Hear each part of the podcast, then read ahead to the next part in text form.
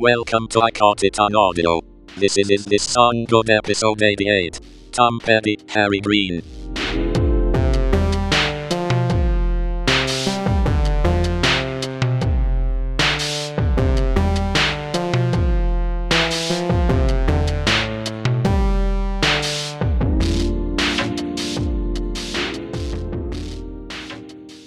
Welcome to I on Audio.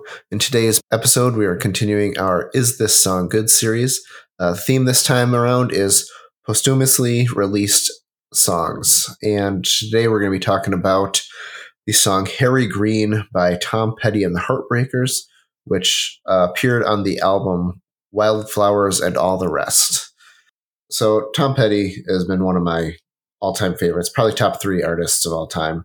Um, there's admittedly probably 10 people on that list, but definitely top three. And the album Wildflowers, which came out, uh, what, 95, I think? 94. Well, 94, while we were in high school and very, very uh, young and impressionable and excited about music, uh, is probably my all time favorite album, of which there are prob- probably three.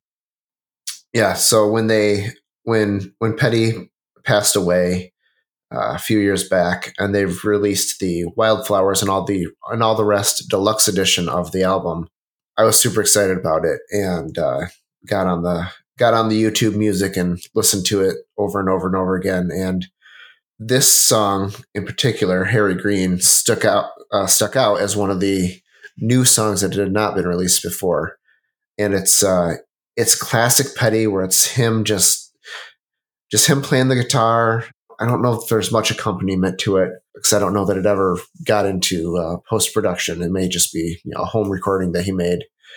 And it's him telling a story about a kid he knew in high school and you know their interactions with one another. And it's classic Petty storytelling, just genius. And I I absolutely love it. And I wanted to know what you guys thought of it. So um, Zach, why don't you why don't you tell us what you think about the song? Uh, I don't have too much to, to say about it because it's a very fairly simplistic song, um, but I do really like it. I, I like the uh, the interaction between his voice and the and the acoustic guitar, and then he throws in the harmonica mm-hmm. on there. I kind of at when I the the first couple times I listened to it, I was like, "Is this a Bob Dylan cover?" You know, because it it yeah. sort of had a little bit of that feel to it, but no, it's just a really good Tom Petty song that uh, he wrote himself and yeah, no, I mean, it gives me good, warm, pleasant feelings. Uh, I, I, think it's a, a, really decent song. I think it's definitely up there with with a lot of his other uh, other material, other songs that I've I've enjoyed from him. I wouldn't say I'm I'm as big of a fan as you are, Dave, but I do really like his music, and I have spent some time with a couple of his albums. I, I, this song could very easily be in a Wes Anderson movie. it could, uh, yeah, it could. Be, you know, the background music while some quirky character is doing something goofy and yeah. but yeah no I, it, it's a good one. I, I really like it. Uh, dan what do you think? Yeah this is um dylan is what i thought of too or, or neil young and that and it's not because oh, yeah. his voice mm-hmm. is exactly like either of those guys although it's not that dissimilar i suppose but it's the uh it's the acoustic sort of like acoustic progression with the with the harmonica and the breaks that's that formula. And the storytelling too. That's what it reminds me of. And and, and it's storytelling. Yeah. Yeah no it's a it's a really affecting uh, story about a, a, you know a kid who's i think pretty clearly was gay and um, ended up killing himself.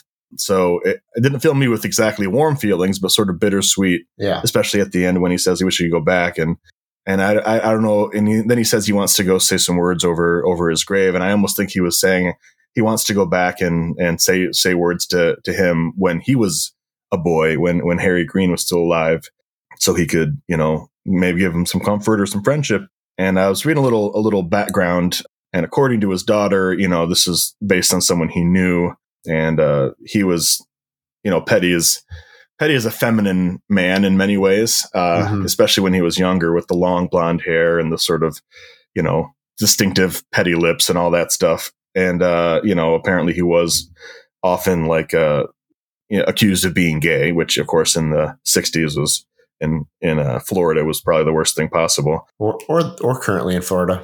All But right. that's another that's another podcast. yeah, that's you, you love talking politics and music. I do. I, I, know love music. I love politics in my music. Uh, Check out our Ride or Die series. and and right, yeah, check out the PJ Harvey uh, uh, part four. Uh, the uh, the thing is, um, I don't know exactly. We don't know exactly from Petty's mouth that, that that's what this is, and we don't know even if it was whether you know what liberties were taken for storytelling. But it's a great story. It's a sad story, Mhm. but um, it, there's a little bit of hope sort of laced into it at the same time. And I thought it was really good. I also understand why you wouldn't put it on the the album because it's it's so it's it's minimalistic in a lot of ways, but um, they already have like "Don't Fade" and a couple of other really sort of withdrawn songs on Wildflowers, and yeah. I don't think it quite fits. It's it's almost a little upbeat, yet really simple. And maybe maybe they would have filled it out, like you said, Dave, with, with if they'd decided to push forward and put it. Although it sounds, it was recorded really really well. It's great vocals and Yeah. the guitar, and it all sounds great. That's the neat thing about this album. I don't know if you've spent any time with this album. No, I haven't, and I and I should, I should. It has a lot of it has a lot of home recordings in it. And he's he's got to have a great studio at home because they're Yeah. they're really good quality and they're they're really neat versions of it too. So this this whole album is w- well worth exploring if uh, if you like Petty. I really like this song, and while Petty's maybe not in my top three, he could be in my top ten. He's I really like Petty. If I'm in the mood for Petty, he's kind of the best thing possible. And Wildflowers is probably, I would say, almost certainly his his best album, front to back. I think that um, this, I w- I'd, I'd be happy to hear this coming up in a, in a Petty in a Petty playlist. Although it's it does feel like like a, just like a little acoustic ditty in some ways it is really affecting and i thought it was uh it's just yeah it's just great songwriting um really really good All right, so I, I think I know the answer to this, but uh, is this song good? Yes. i just said really really good dave Oh shit! Um, yes it, yeah, it is it is good Yeah, there's there's no surprise here. Unanimous. This one's going to hit the uh, hit the 64 Tacos approved playlist. Dan, what uh, what do you have for us next week?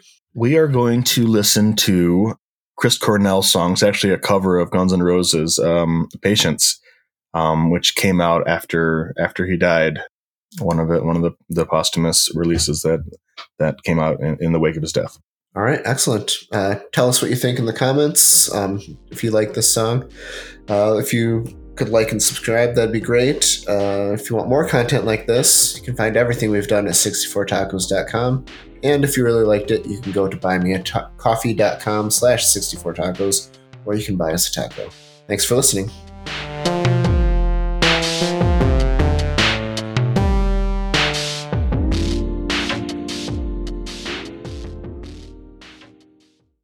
I caught it on audio